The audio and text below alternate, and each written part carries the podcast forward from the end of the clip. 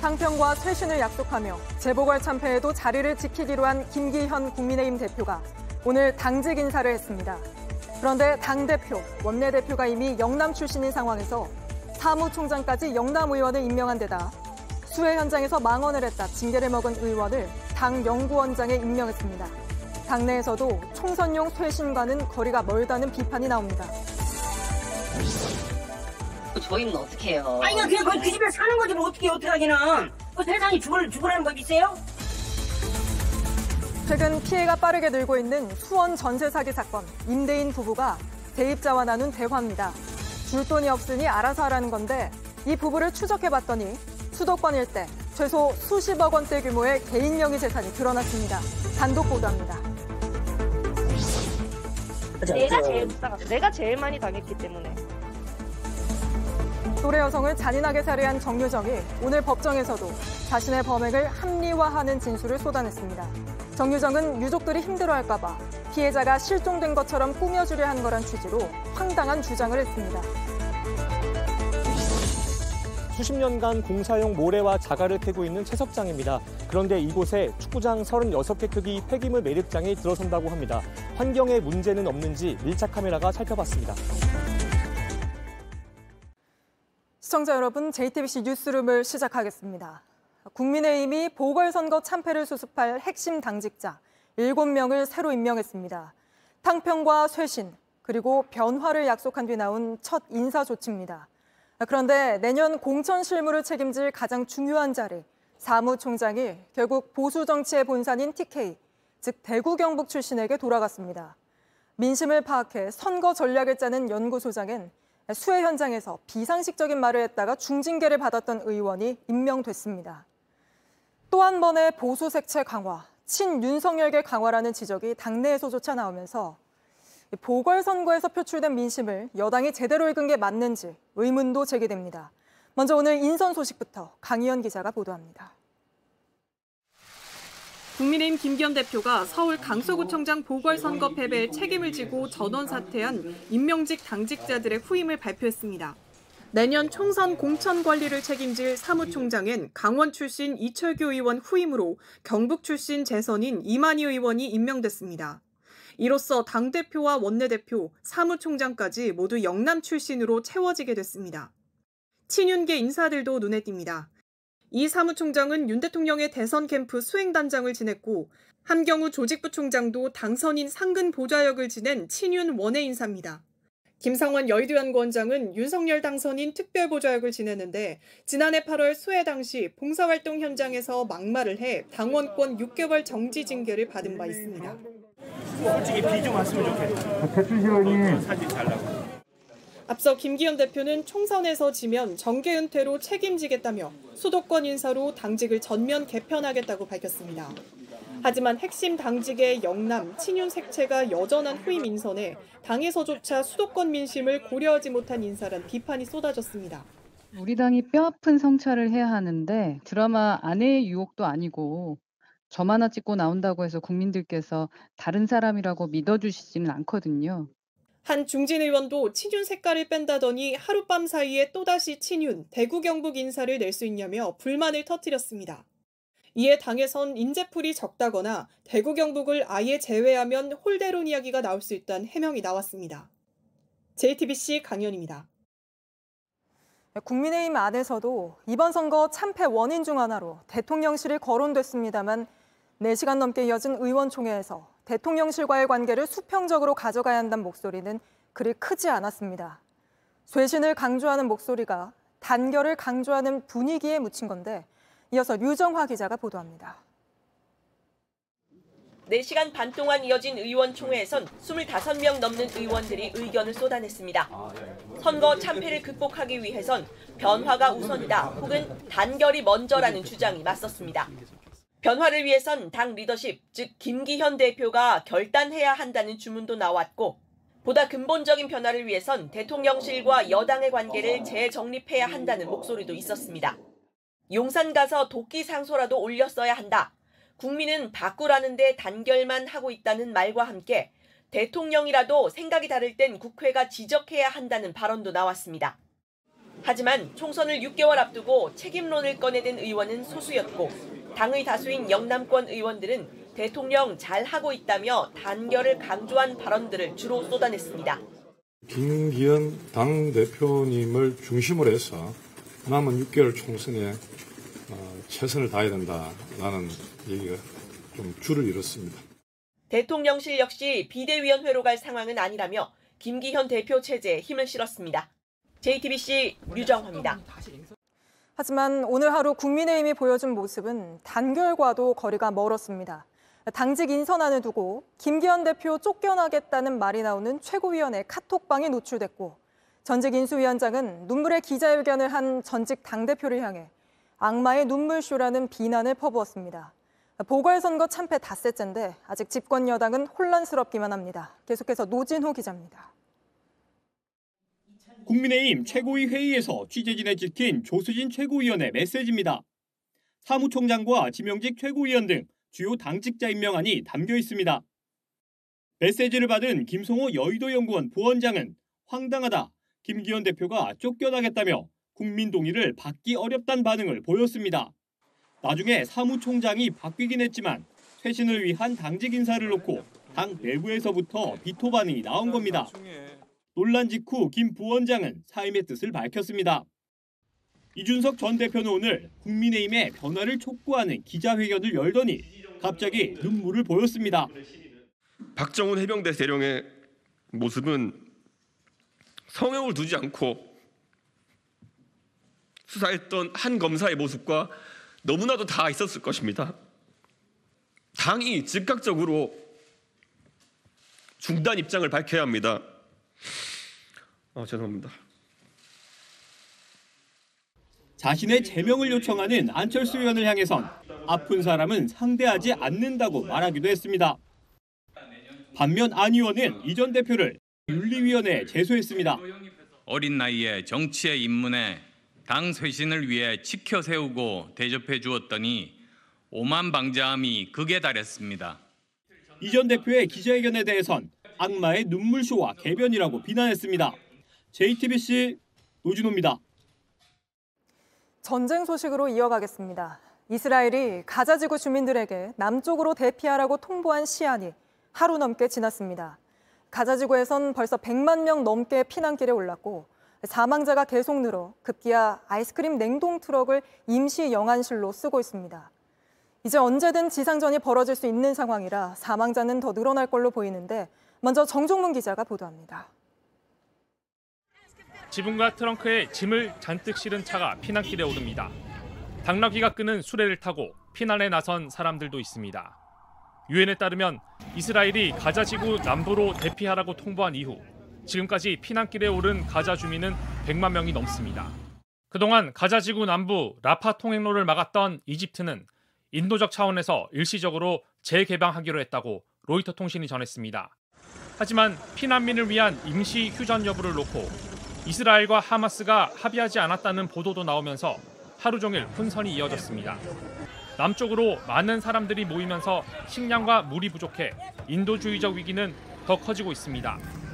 하마스가 이스라엘군의 투입을 막기 위해 주민들이 피난 가지 못하게 막는다는 증언도 나왔습니다.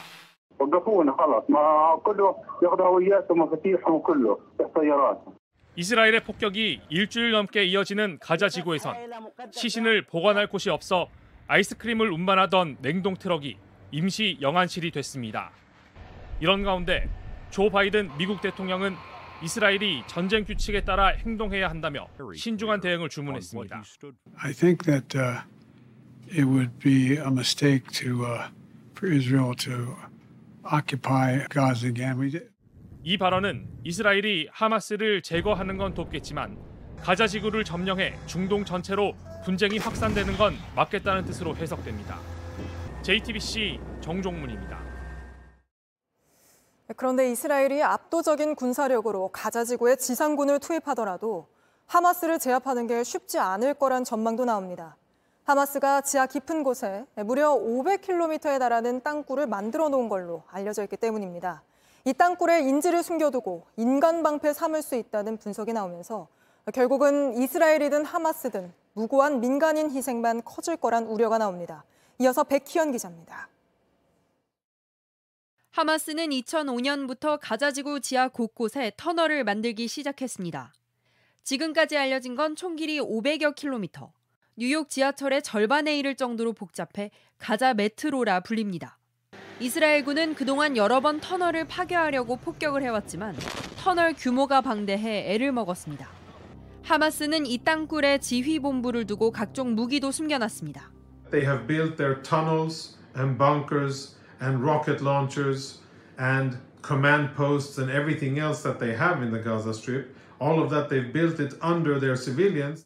특히 발각되는 걸 피하기 위해 주로 민간주택이나 학교 건물 맨 아래에 입구를 만들었고 깊이도 30m 이상으로 깊은 것으로 알려졌습니다. 이 때문에 이스라엘군은 지하 깊숙이 침투의 폭발에 벙커 버스터로 불리는 통합 정밀 직격탄, 제이담을 사용할 거란 관측이 나옵니다. 하지만 하마스가 땅굴 곳곳에 붙잡아간 인질들을 숨겨두고 인간 방패로 이용할 수 있다는 우려도 나오고 있습니다. 이스라엘군이 지상전에 돌입해도 압도적인 군사력에도 불구하고 하마스를 상대하는 게 쉽지 않을 거란 전망입니다. JTBC 백희연입니다. 이런 가운데 이번 전쟁의 참상을 생생하게 보여주는 영상 하나가 또 공개됐습니다. 민간인들을 학살하다가 스스로도 이스라엘군이 쏜 총에 맞아 쓰러지는 하마스 병사의 바디캠 영상입니다. 김민관 기자입니다. 하마스 대원으로 보이는 이들이 오토바이를 타고 민가로 향합니다. 집안에 인기척이 느껴지자 일단 총을 쏩니다. 인기척이 느껴지면 일단 총을 난사하고 방충망을 찍고 들어가 숨어있는 사람이 있는지 확인합니다. 구급차 바퀴까지 터뜨리며 무차별적인 습격을 이어가던 하마스 대원들은 결국 이스라엘군의 총에 맞아 쓰러집니다. 비명소리와 함께 영상은 끝이 납니다. 이스라엘 측은 해당 영상을 국방부 SNS에 공개하며 하마스의 잔인한 행동을 비난했습니다. JTBC 김민관입니다. 이 전쟁을 반면교사 삼아야 한다며 여권에선 문재인 정부가 북한과 맺은 9.19 군사 합의를 무효화해야 한다는 주장이 계속 나오고 있습니다. 그런데 저희가 취재해보니 정말로 정부가 9.19 합의 중 일부이긴 합니다만 군사분계선 일대에 정찰기를 못 띄우도록 한 조항을 무력화하는 방안을 검토 중인 걸로 파악됐습니다. 이렇게 되면 북한은 이걸 빌미 삼아 한반도의 긴장을 높이려 할 수 있습니다. 배양진 기자입니다. 군사 합의로 인해서 비행금지 구역이 설정이 되어 있기 때문에 감시 범위가 시간적으로, 공간적으로 제약을 받고 있는 상황입니다. 정부 고위 관계자는 JTBC에 지금은 북한의 장사정포 배치 상황을 감시할 수가 없다며 감시 정찰을 제한하는 조항만 효력을 정지하는 것도 주요한 대안이라고 전했습니다. 2018년 평양 남북정상회담에서 서명된 9.19 합의는 군사분계선 일대의 군사훈련 중지, 비행금지구역 설정, 감시 초소 철수 등을 통해 군사적 완충지대를 조성하는 게 핵심입니다. 정부는 이 중 비행금지구역 조항의 문제가 특히 크다고 보고 있습니다. 우리 군이 앞서는 정찰 무인기의 사용은 막고 북한 장사정포는 감시에서 벗어나게 하는 불공평한 조항이란 겁니다. 앞서 윤석열 대통령도 지난해 말 북한이 무인기 도발까지 감행하자 북한이 다시 영토를 침범하면 9.19 합의의 효력 정지를 검토하라고 지시했습니다. 전문가 의견은 엇갈립니다. 대비태세를 강화하겠다는 사인을 보여주지 않으면 이게 북한에 대해서 오히려 나쁜 사인을 줄 수가 있다는 거예요. 이게 우리한테도 통할 수가 있겠네. 북한은 모든 책임을 우측에 전가하면서 한반도의 긴장은 또 고조될 것이고. 다만 한반도 긴장 수위가 올라갈 거란 데엔 같은 의견을 내놨습니다. 국가안보회의를 거쳐 국무회의에서 의결되면 효력 정지를 선언할 수 있는 만큼 이르면 이달 중에라도 조치가 이뤄질 수 있다는 전망이 나옵니다. JTBC 배양진입니다. 이번 전쟁으로 중동 정세가 불안해지면서 국제 유가가 출렁이고 있습니다. 기름값이 물가를 끌어올리는 거 아니냐는 우려가 나오는 상황인데 정부가 유류세 인하 조치를 연말까지 더 연장하기로 했습니다. 공다성 기자입니다. 정부가 이달 말 끝나기로 돼 있던 유류세 인하 조치를 연말까지 연장하기로 했습니다. 이스라엘 사태로 국제 유가가 출렁인 게 결정적이었습니다. 글로벌 인플레이션 국면이 다소 진정되어가는 상황에서 다시 어려움에 직면하게 될 가능성도 배제할 수 없습니다. 실제 지난달 소비자 물가는 유가 탓에 5개월 만에 최대폭으로 올랐는데 앞으로 고유가가 이어질 경우 경기 전반에 악영향을 미칠 거라고 본 겁니다. 경유와 천연가스 유가 연동 보조금도 연말까지 연장됩니다. 국제유가는 이스라엘과 하마스 간 전황에 즉각 반응하고 있습니다. 산유국인 이란의 참전 가능성 언급에 국제유가는 하루 새 6% 가까이 급등했습니다.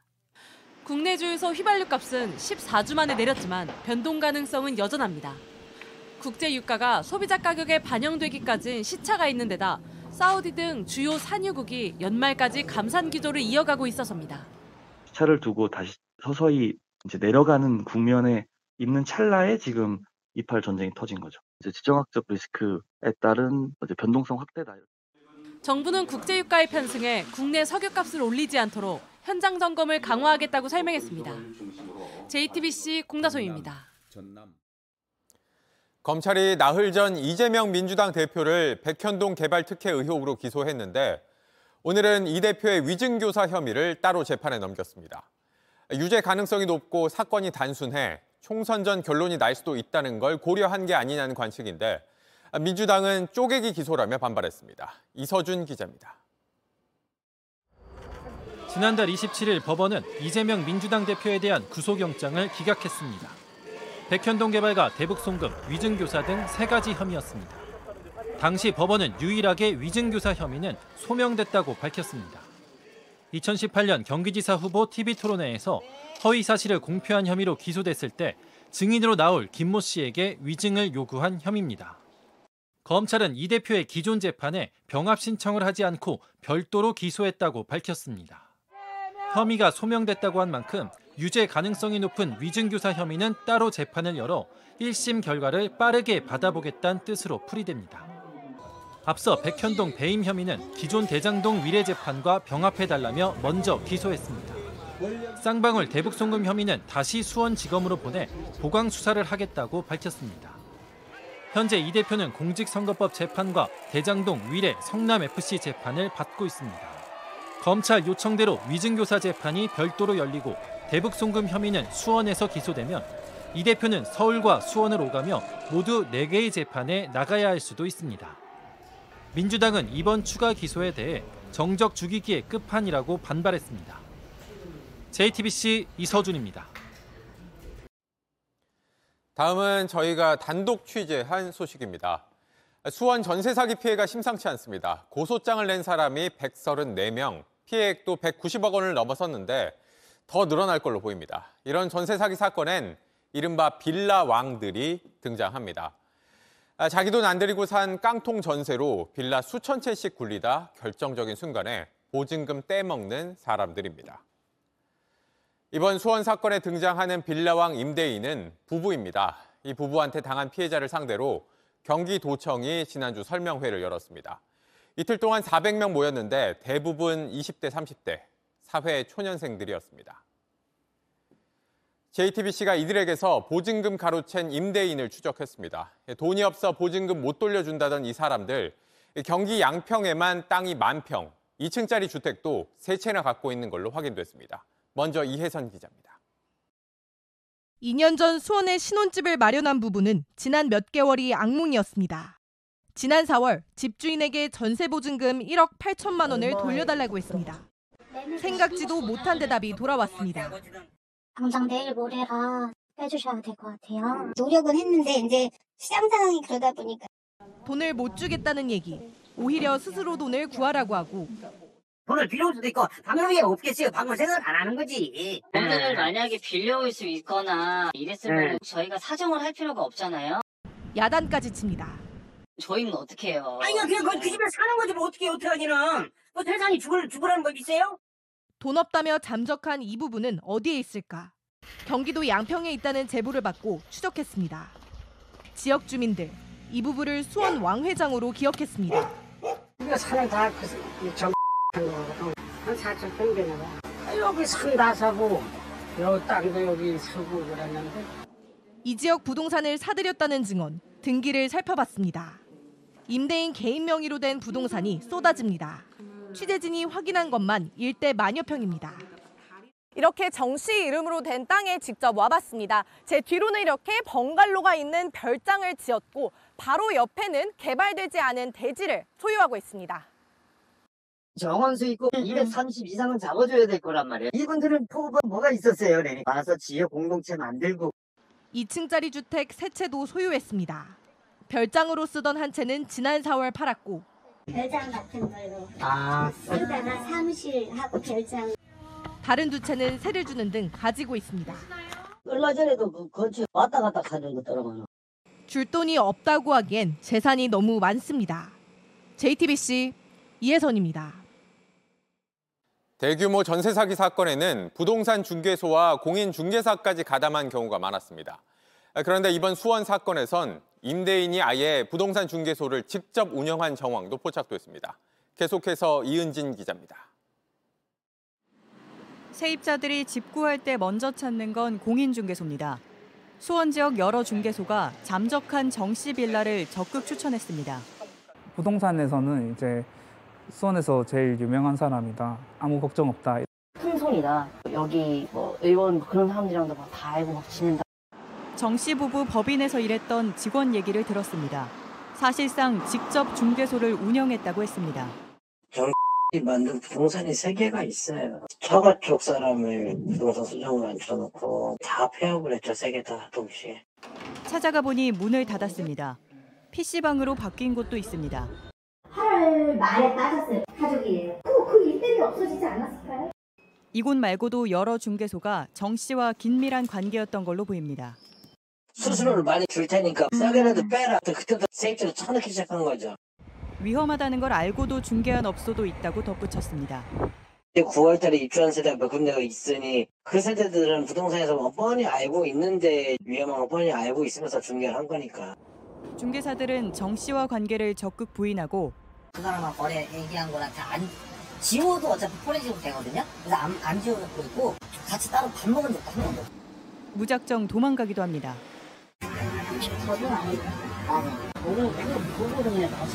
기자분들 뵈면은 솔직히 겁나요. 그러니까 뭐가 챙기는 거 뭐 이런 거 다 떠나서. 경찰은 정 씨 부부를 추적하는 한편 공인중개사들도 수사할 예정입니다. JTBC 이은진입니다.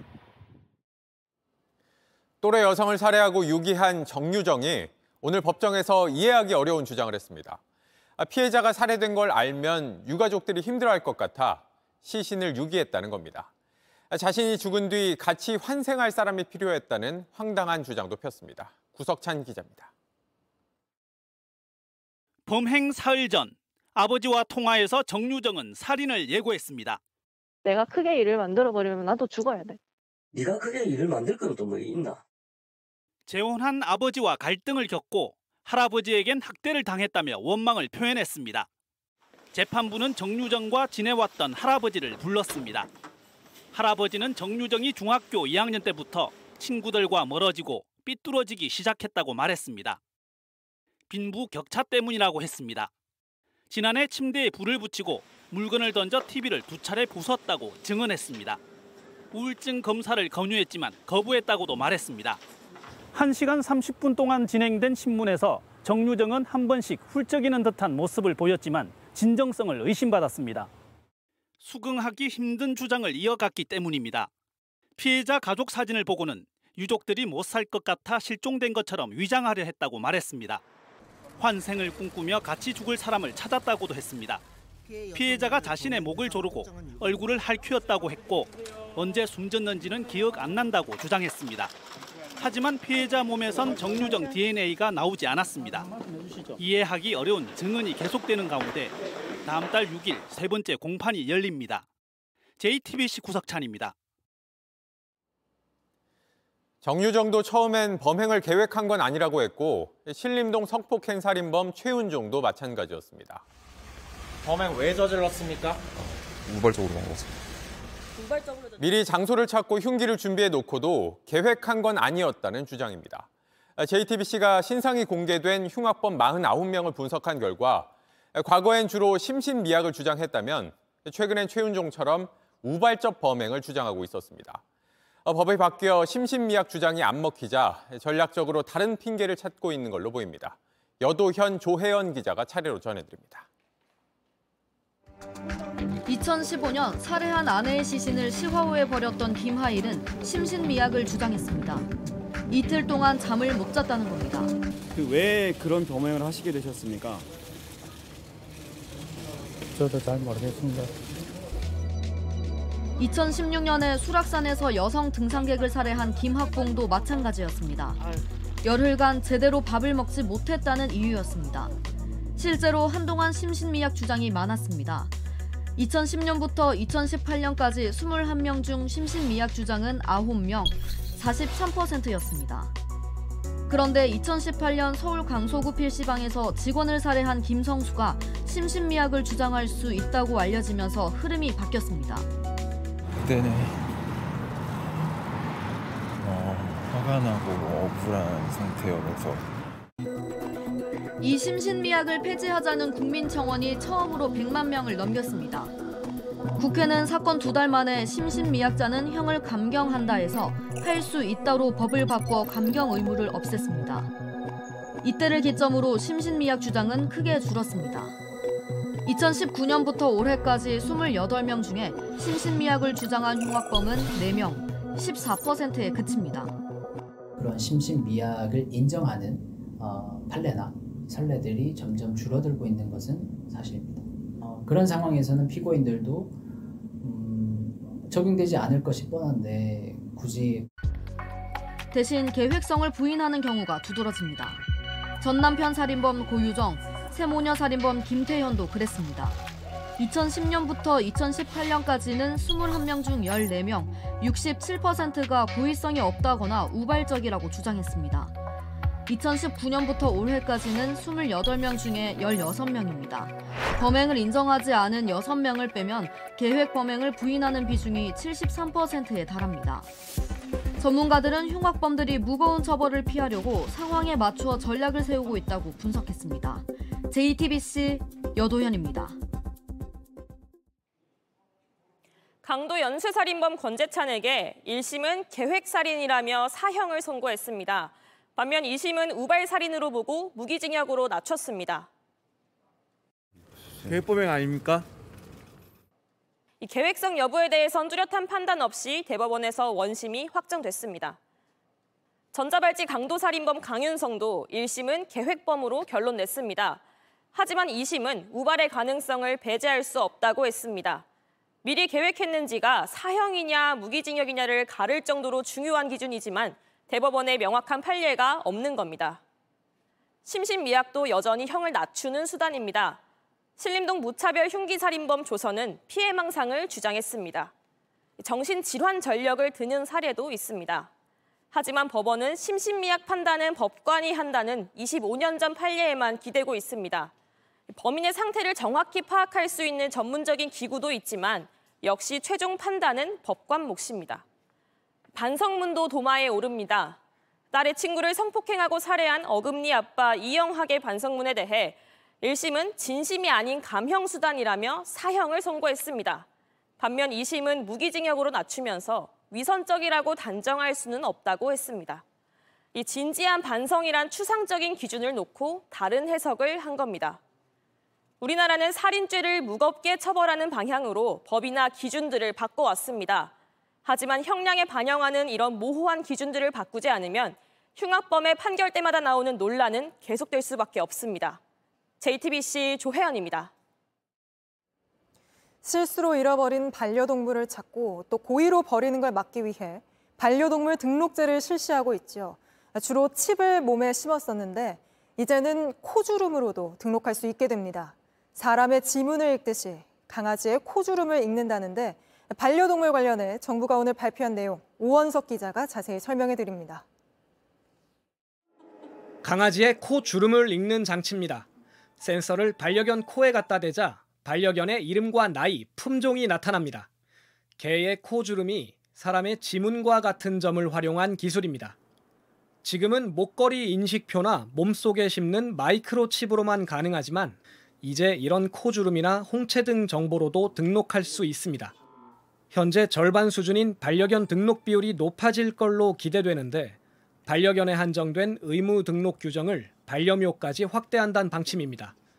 반려견 보험, 이른바 펫보험도 확대됩니다. 우선 정부는 동물병원이나 펫숍에서 펫보험 가입부터 청구까지 한 번에 할 수 있도록 간편화한다는 계획입니다. 또 동물병원마다 부르는 게 값인 진료비와 진료 항목도 표준화하고 동물병원의 진료기록 발급도 의무화할 예정입니다.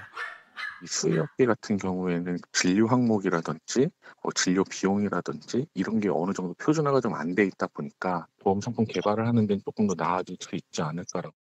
관건은 보험료를 얼마나 낮출 수 있을지입니다. 과거에도 손해율을 감당 못한 보험사들이 펫보험 출시를 중단하기도 했는데 병원마다 달랐던 치료 방식과 비용을 통일하는 과정에서 수의업계 반발도 예상됩니다. JTBC 오원석입니다.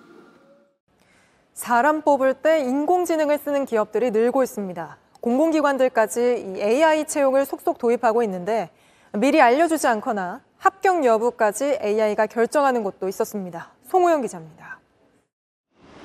한국자산관리공사는 지난 4년간 신입사원과 인턴 등을 뽑는 24번의 전형에 AI 채용을 도입했습니다. 이 과정에서 지원자 1,153명이 탈락했습니다.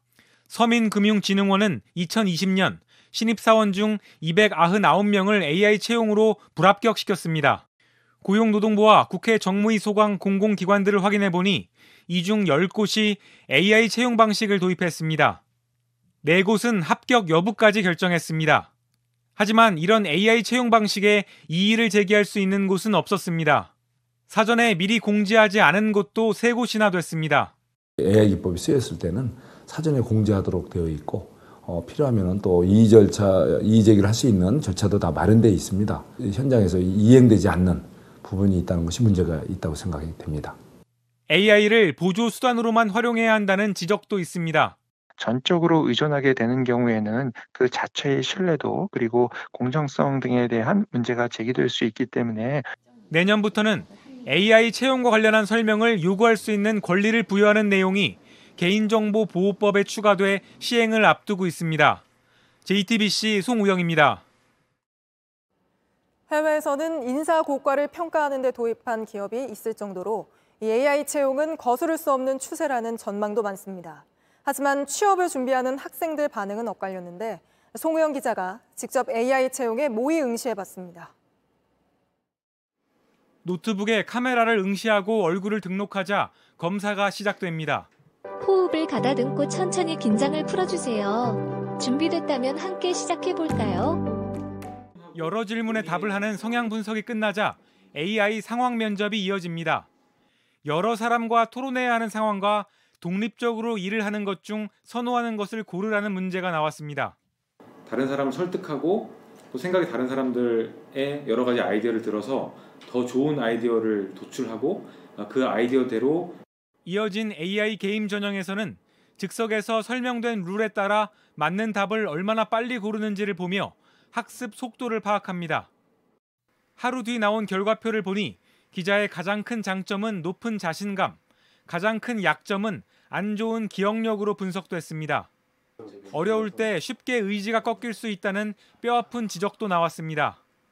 취업을 앞둔 학생들은 기대와 우려가 섞인 반응이었습니다. 다양한 산업군에서 많이 이용을 하고 있어서 긍정적이라고는 생각을 했는데 협업하는 게 중요하기 때문에 AI가 이거를 잘 판별하기에는 한계가 있을 것 같다고 생각합니다. 약간 과도기 상태라고 생각해서 AI가 좀 더 신뢰성이 올라가고 한다면 충분히 면접을 대체할 수 있는 좋은 방안이 될 수 있다고 저는 생각해요. JTBC 송우영입니다.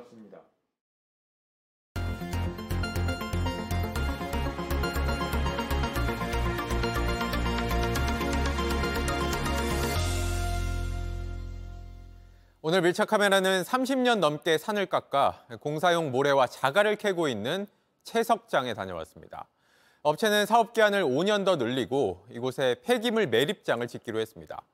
주민들은 이미 주변 환경이 망가지고 있다며 반발했습니다. 이상엽 기자가 취재했습니다. 여기저기 깎여 암벽이 드러났습니다. 산 한복판에 거대한 웅덩이도 보입니다. 아니 백록당 같이 보이죠? 이거 어마어마하게 채굴한 현장인데 한 업체가 1987년부터 37년째 건설 현장에 팔 공사용 모래와 자갈을 캐는 겁니다. 채석장 땅은 258,000제곱미터, 축구장 36개 크기입니다. 지난 5월 정부가 허가한 사업 기한이 끝났습니다. 그런데 업체는 사업을 5년 더 연장했습니다. 지정 폐기물 매립장으로 쓰겠다며 환경영향평가도 신청했습니다. 애국의 사례를 많이 본 거예요. 유럽이라든지 일본 같은 데는 채석이 안료된 석상 있지 않습니까? 그런 채석장을 활용해서 매립장을 많이 하거든요. 파열되어 있기 때문에. 지정 폐기물은 폐기름이나 폐고무 등을 말합니다. 환경오염 우려가 있는 물질들입니다. 주민들은 매립장을 짓기도 전인데 이미 채석장에서 흘러나온 침출수가 강을 오염시키고 있다고 주장합니다. 네, 이거 보세요, 이거.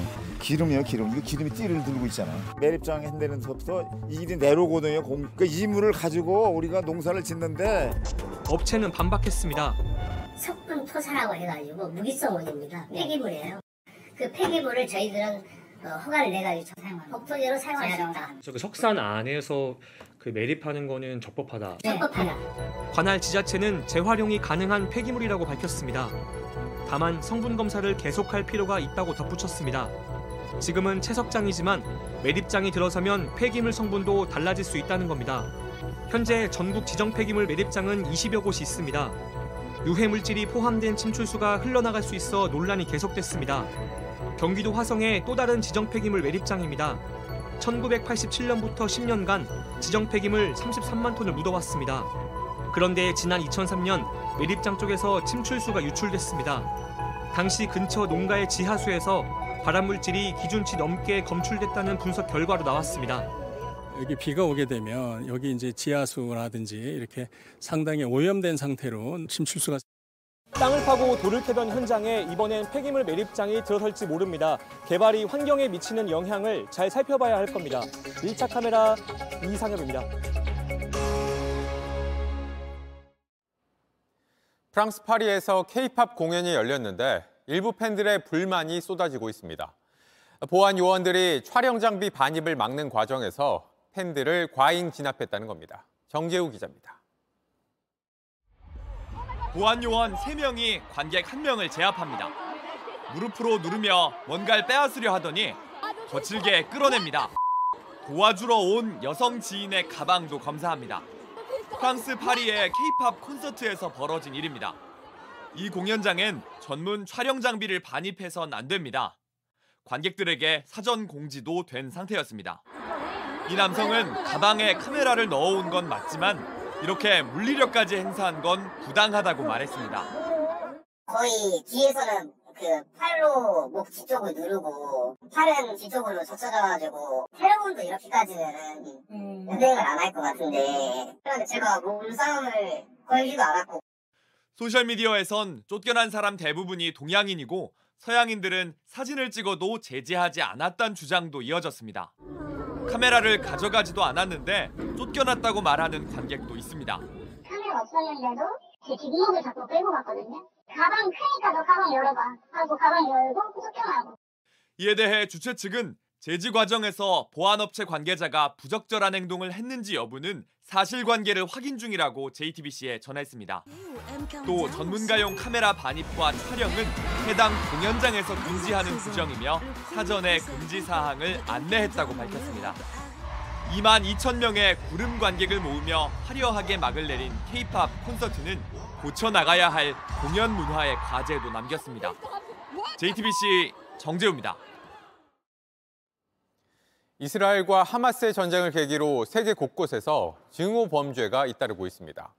미국에서는 70대 남성이 무슬림이란 이유로 6살 아이에게 흉기를 휘둘러 숨지게 하는 일이 벌어졌습니다. 이도성 기자입니다. 미국 일리노이주의 한 주택. 팔레스타인 출신의 30대 여성이 아들과 함께 살던 이 집에 현지 시간 14일 집주인이 문을 두드렸습니다. 그런데 문을 열자마자 주인은 다짜고짜 흉기를 휘둘렀습니다. 흉기에 찔려 다친 엄마가 급히 경찰에 신고하는 사이 이번엔 남겨져 있던 아들이 공격을 당했습니다.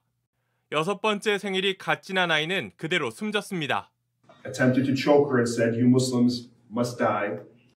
현지 경찰은 집주인이던 71살 남성을 1급 살인과 살인미수 혐의로 즉각 체포했습니다. 범행 전 이 남성은 이슬람교도를 비난하는 내용의 메시지를 가족에게 보낸 정황이 확인됐습니다. 경찰은 단지 무슬림이라는 이유로 아이와 엄마에게 증오 범죄를 저지른 것으로 보고 있습니다. He had nothing to do with it. Because he was an innocent child. He was Muslim. That's what happened. He was Muslim. 바이든 대통령은 증오에 결코 침묵하지 않을 것이라며 직접 애도를 표했습니다. 미 연방수사국 FBI는 이스라엘과 하마스 간 무력 충돌 이후 유대교와 이슬람교도를 향한 위협이 늘고 있다며 경계를 강화했습니다. JTBC 이도성입니다. 구급차에 길을 터주는 건 당연히 환자가 타고 있을 거라 생각하기 때문입니다. 그룹 G.O.D의 김태우 씨가 행사장에 가기 위해 사설 구급차를 불법 이용했다가 벌금을 물었습니다. 운전기사는 실형을 선고받았습니다. 디슈 보시죠.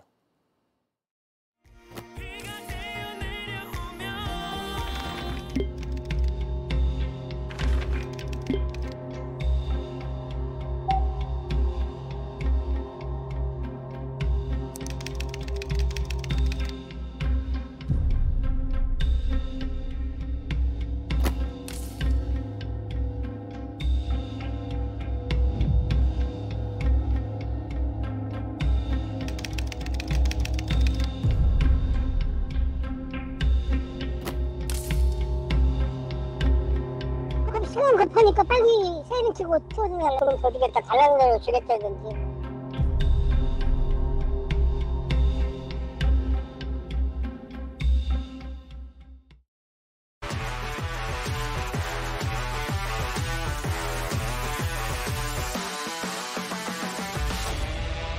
스포츠 뉴스입니다. 축구 대표팀이 다음 달 월드컵 예선전을 앞두고 내일 마지막 평가전을 치릅니다. 베트남의 밀집 수비가 예상되는데요. 튀니지전 멀티골의 주인공 이강인에게 쏠리는 기대는 그래서 큽니다. 온누리 기자입니다. 튀니지전에서 직접 얻은 프리킥을 절묘하게 차 A매치 데뷔골을 만들고 2분 만에 상대 압박을 이겨내며 5명의 수비수 사이에서 멀티골까지 뽑아낸 이강인. 후반 오른쪽 측면에 이재성과 자리를 바꾼 뒤 우리 공격 전체가 살아났고 손흥민 없는 대표팀의 게임 체인저가 됐는데 더 놀라운 건 이런 변화를 스스로 만들었다는 점입니다. 바꾸는 게 더 좋을 것 같고 감독님도 그거를 오케이 해주셔서 더 경기력이 좋아진 것 같아요. 강인이가 가운데보다는 오른쪽을 최근에 뭐 소속팀에서도 그렇고 또 아시안게임 가서도 항상 오른쪽을 주로 많이 봤었기 때문에 그런 부분에서 좀 더 편안함을 느껴서 저한테도 계속 소통을 했기 때문에. 부상 회복 중인 손흥민의 출전이 여전히 불투명한 만큼 내일 베트남전 역시 이강인이 공격의 핵심으로 뛰며 극단적인 수비 축구를 뚫어내야 합니다. So go to the left, go to the middle, change with Jae-sung, change with Ijan, or when if Sonny comes back, then change with Sonny, because we need to be more creative. 박항서 감독 이후 트루시에 감독이 지휘봉을 잡은 베트남은 우리보다 한참 아래인 피파 랭킹 95위입니다. 클린스만 감독은 주전 선수들의 연속성을 유지하되 전반 경기가 잘 풀릴 경우 새로운 선수들을 점검해보겠다고 밝혔습니다. JTBC 온누리입니다. 식중독의 컨디션 난조에도 역시는 역시였습니다. 황선우가 전국체전 자유형 200m에서 금메달을 목에 걸었습니다. 경기 내내 황선우를 바짝 긴장시킨 동료도 있었다는데요. 홍지용 기자가 전해드립니다. 3번 레인에서 출발해 앞서 나간 황선우. 그 뒤를 5번 레인의 이호준이 바짝 따라붙습니다. 아시안게임 개영 금메달을 합작했던 두 선수의 대결. 100m 구간까지 0.87초로 벌어진 격차가 점점 좁혀지며 한치 앞을 내다보기 힘들었는데 황선우가 0.24초 먼저 터치패드를 찍으며 끝납니다. 1분 45초 7위. 지난달 아시안게임에서 직접 세운 한국 신기록보다는 1초 정도 느렸지만 황선우에게는 후회 없는 레이스였습니다. 대회 직전 식중독에 걸렸고 겨우 회복해서 출전했기 때문입니다. 75에서 77 사이가 가장 적당하다라고 생각을 했는데 지금 거의 72 초반까지 지금 떨어져가지고 4, 5kg 정도가 빠져가지고 컨디션 관리를 하는데 많이 애를 먹었는데. 결승에서 선전한 공을 이호준 선수에게 돌렸습니다. 호수진이 무섭게 따라와서 정말 레이스하면서 저도 와 이거 진짜 잘못하면 잡히겠다 하면서 굉장히 무서웠는데요. 그래도 이렇게 호준 형과 같이 나란히 45초 대 좋은 기록을 끊어서 어제 개영 800m에 이어 두 번째 금메달을 목에 건 황선우는 자유형 100m 등 나머지 경기에서 5관왕과 MVP를 누립니다. 이번에도 MVP를 타면 2021년부터 3연속 수상인데 전국체전 역사상 단 한 명도 거두지 못한 기록입니다. 하나라도 놓치지 않는다, 그런 지금 생각으로 훈련에 임하고 있기 때문에 내년에 있는 세계선수권 그리고 파리올림픽까지 멈추지 않고 열심히 달려갈 겁니다. JTBC 홍지용입니다. 최고의 골잡이 혼란이 혼란에 빠졌습니다.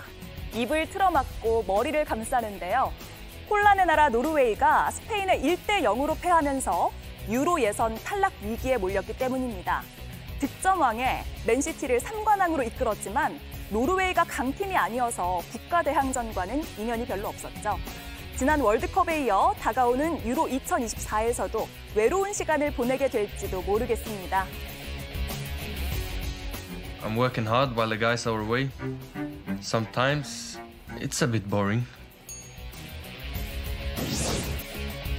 8회 말 휴스턴이 큼지막한 타구를 만드는데 담장을 넘어갈까 싶었지만 이걸 잡아냈습니다. 1루에서 2루를 지나 3루로 달리던 휴스턴의 알투베, 부랴부랴 1루로 돌아가는데요. 그래도 살아남은 거 아닌가요? 그런데 아웃입니다.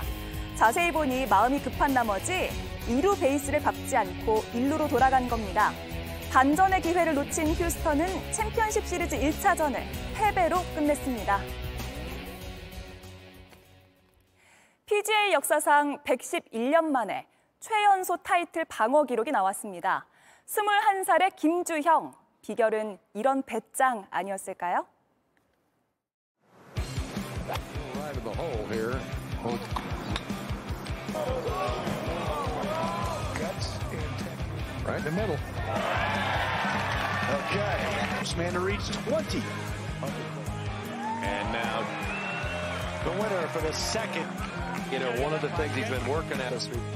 Three wins at the age of 20. That's going to continue to creep, though. All the hard work these guys put out, it is fabulous. He was grinding earlier today. Final pairing with a couple of shaky weddings, but now that.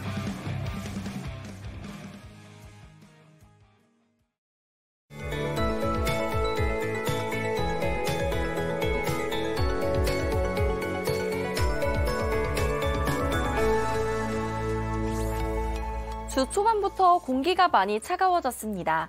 오늘 아침 서울이 11.8도로 쌀쌀하게 출발했지만 내일은 날이 더 추워지겠습니다. 오늘보다 4도가량 뚝 떨어진 8도가 예상되고요. 체감 온도는 이보다 더 낮겠습니다. 특히 내륙은 낮과 밤의 기온차가 15도에서 많게는 20도까지 매우 크게 벌어지겠습니다. 환절기 건강관리에 힘써주시기 바랍니다.